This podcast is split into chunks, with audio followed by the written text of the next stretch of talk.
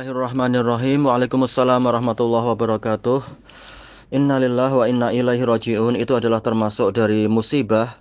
Jadi nanti ditimbang sekedar bunuh diri, walaupun ini bukan bukan dosa kecil dan itu bahkan dosa besar, tetapi pelakunya tetap sebagai seorang muslim, atau kalau wanita ya muslimah.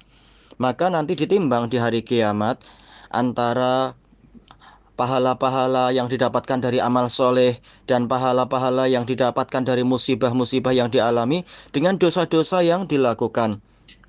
Baik.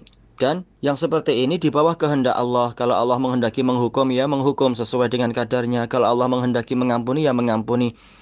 Baik.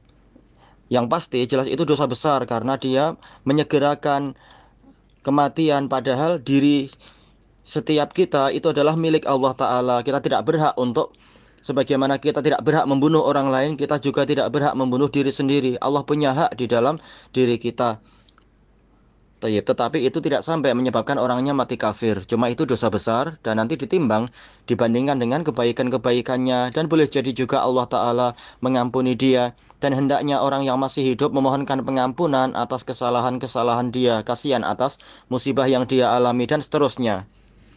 Dia masih saudara, kalau laki-laki saudari, kalau dari kalangan perempuan masih saudara dan saudari kita. Kita doakan semoga Allah mengampuni dosa-dosa dia dan semoga Allah Ta'ala menimpakan hukuman yang berat kepada orang-orang yang berbuat dolim kepadanya itu. Allahul Musta'an.